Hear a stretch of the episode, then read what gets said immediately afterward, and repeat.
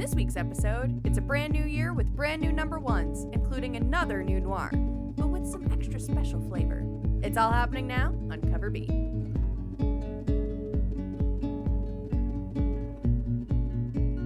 Hey everybody, welcome back to Cover B. Welcome back to Cover B. Hope y'all are doing well. Yes. We are doing fine. Thank you for asking. We hope you're staying safe and healthy. Yes, Both of those things are very hard right now. indeed.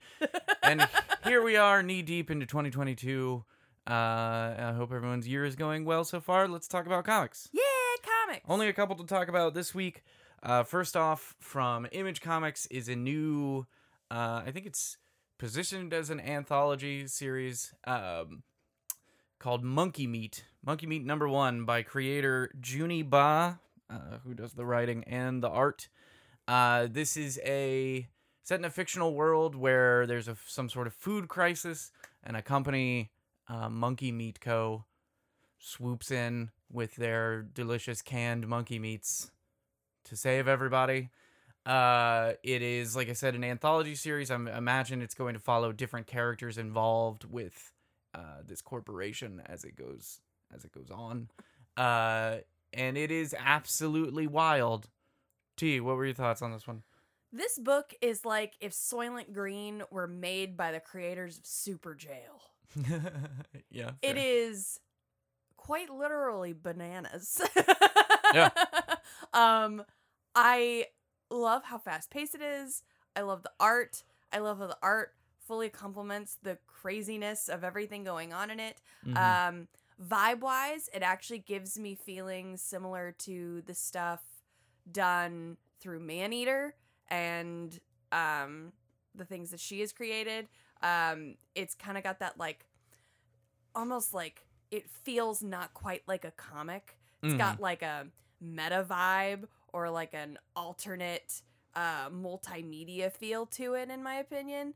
Um, just because of the way that it's portrayed and the things that they do, and they kind of introduce you with like advertising, and Mhm. I just think it's really cool. I like when comics aren't afraid to break beyond the small boxes, you know? Yeah. And I think that's really fun. I thought this one was really interesting. I think the plot is, you know, crazy, but also kind of believable. Yeah, things know, are weird right now, yeah, so it- I get it. it very obviously touches on some real world subjects. You know what I mean? Like Yeah. it, it very obviously touches on the real world concerns about food shortages, real world concerns about colonialism. Uh there's a there's a lot of like heavier topics kind of masked by this really just Zany. zany art uh, and zany story and it's fun it's not like zany where it's you know it's weird for weirdness sake like it's very well paced and comedic and fun uh fans of tank girl fans of i was gonna say fans of adult swim stuff so your Yeah. super girl thing is apt uh will love this it's it's wild it's crazy it's high energy uh the art is stunning and wonderful in its in its cartoony glory I was actually gonna Uh, say I'm patiently waiting for this to be full on animated and thrown into Adult Swim. oh yeah it has yeah, 100 got percent potential that vibe. for sure so yeah. I think there's my prediction. It's gonna happen. This is gonna end up on Adult That's a- Swim. That's a wild prediction. That's a swinging for the fences. It's prediction. 2022, man. I'm gonna go big or go home. Yeah, fair. Well, this one's really cool. It's it's a fun book. Uh, it's crazy. It's a lot different from stuff that's coming out of Image right now. So you know, it gives it kind of a fresh vibe. Uh, and like I said, people who are fans of kind of the gritty cartooniness of you know Adult Swim stuff or uh, Tank Girl and things like that. Uh, I think you'll really dig this. I think you'll really be into this. You make a good point about it being from Image. It really doesn't feel like an Image Does book. not. It actually feels very Yeah. much like a lot of the more um, very small publishers that have been releasing stuff lately that have had, you know, very different art, very different kind of vibes and I feel like we've talked about a lot of those because we like to pick up the little the little publishers, but Mhm. a lot of people can't pick up the little publishers because not every store gets the little publishers even if you ask them to. So I think it's nice that Image is putting out something that's a little bit different, a little bit Yeah, more it's got a interesting because that's Different be flavor have- than what they've been putting yeah, out. it's gonna have a wider circulation than some of the smaller publishers that don't get in every store. True, true that. Next up, uh, we have a book from AWA. Uh, this one's called The Fourth Man.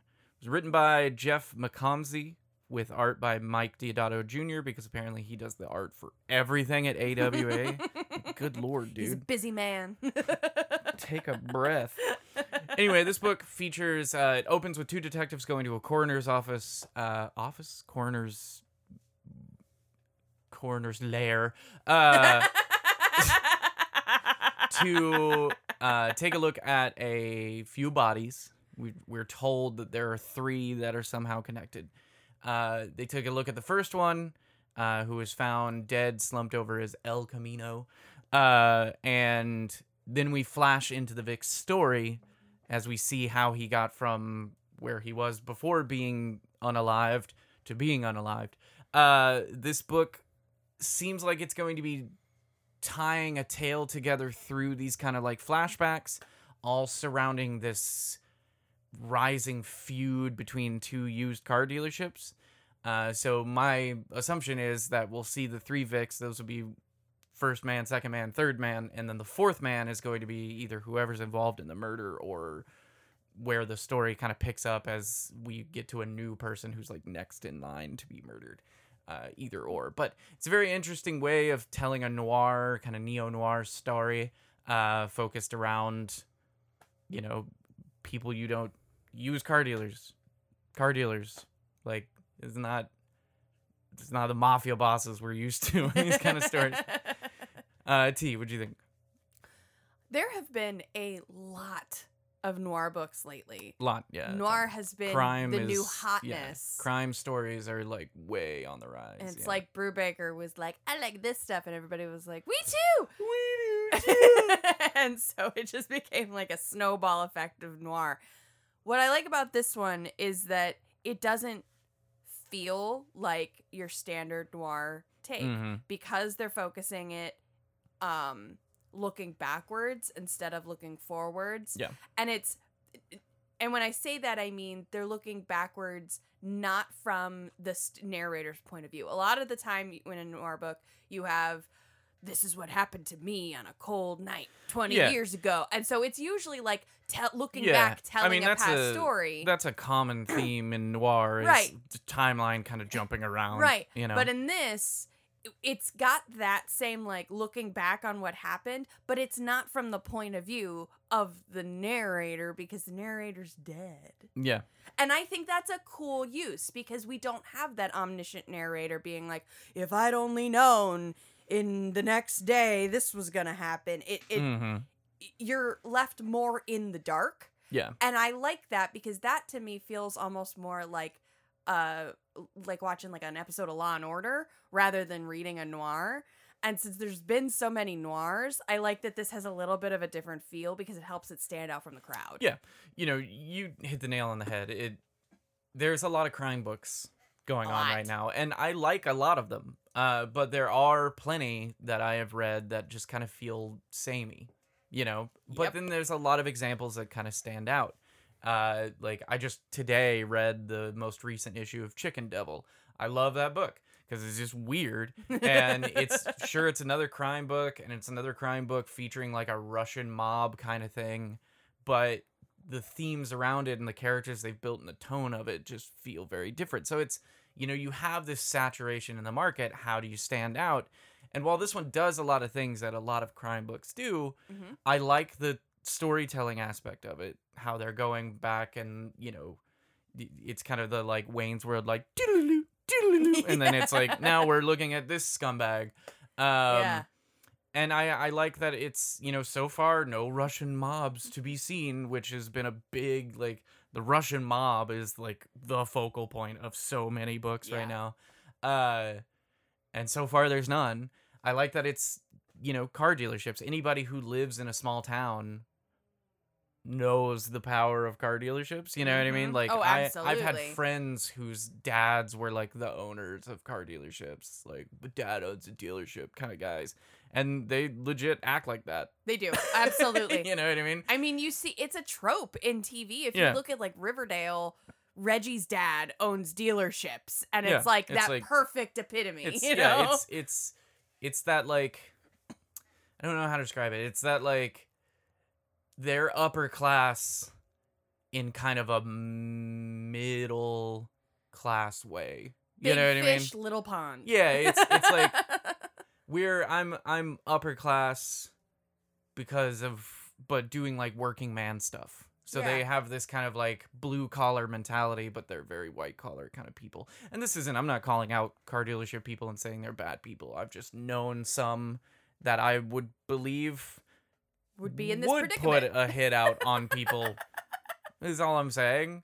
And Yeah. I it's a very small amount of these people that I know, so if they listen to this, they're going to know I'm talking about them, but uh so what I'm saying is if you don't hear from me for a while, it was them. Um but yeah, you know, like I I I've seen it's it's it's a trope in TV and while sure it paints with a big brush and it's not you know, it's not every owner of dealerships is like a grimy kind of scummy person.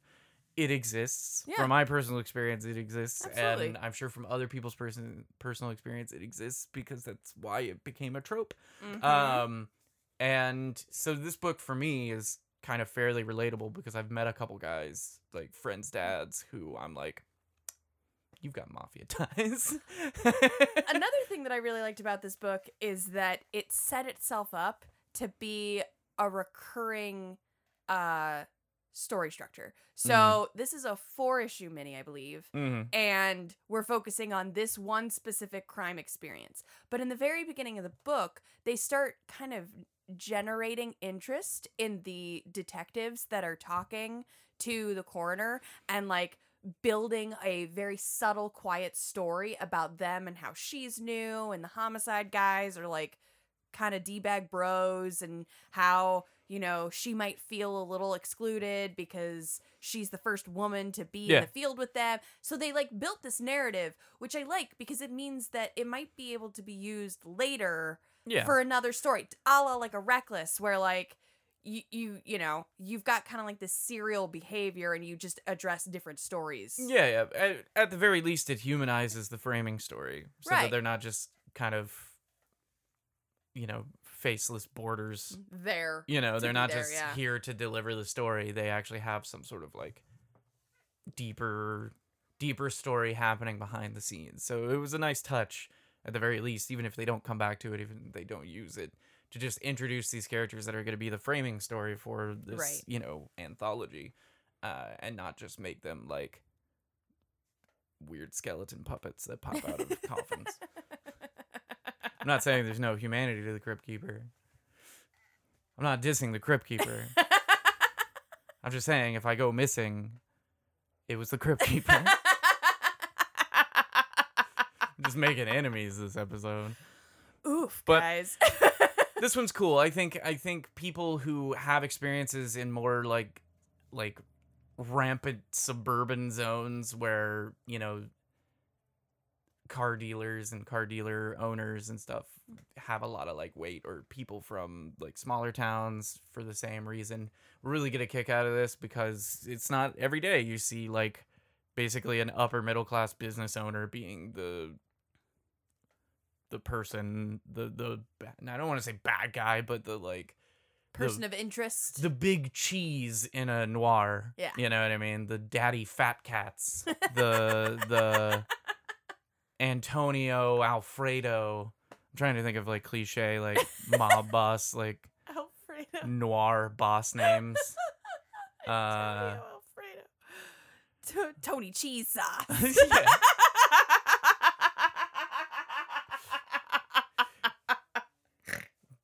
Derek the Griper Filoni. You know what I mean? Like those kind of things. Damn it, Derek. Uh, I don't want to kill this guy. It's the last sound people hear.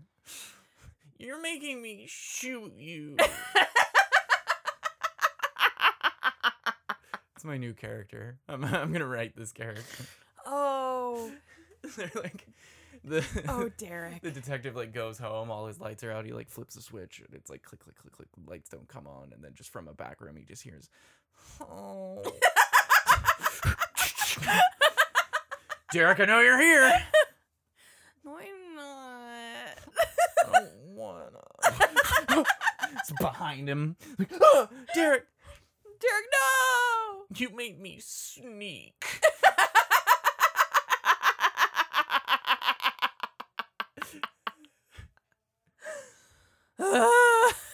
Derek the Griper Filoni.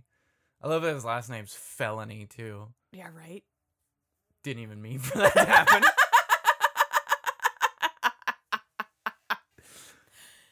Oh man, we're a creative bunch in this group. oh, we're recording an episode. Whoops. whoops. I don't know. Whoops. Anyway, Fourth Man, check it out. I think it's gonna be a cool book. Agreed. Uh, it's been fun, and I like the story structure of it. Uh, and AWA stuff has been good. Yeah. I've liked AWA. I, would, I liked it. oh no, he's turning into Derek. oh no.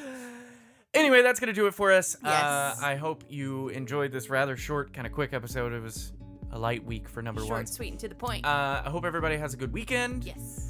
Thank you for listening. If you want more episodes, you can find them at coverbeatpodcast.com. You can also follow us on social media. We are on Facebook, Twitter, Instagram, and TikTok at Coverby Podcast. As always, I have been Chris. This has been T, Yup. and you have been joining us for Cover, Cover Beat. Beat. Bye, everybody. weekend, y'all.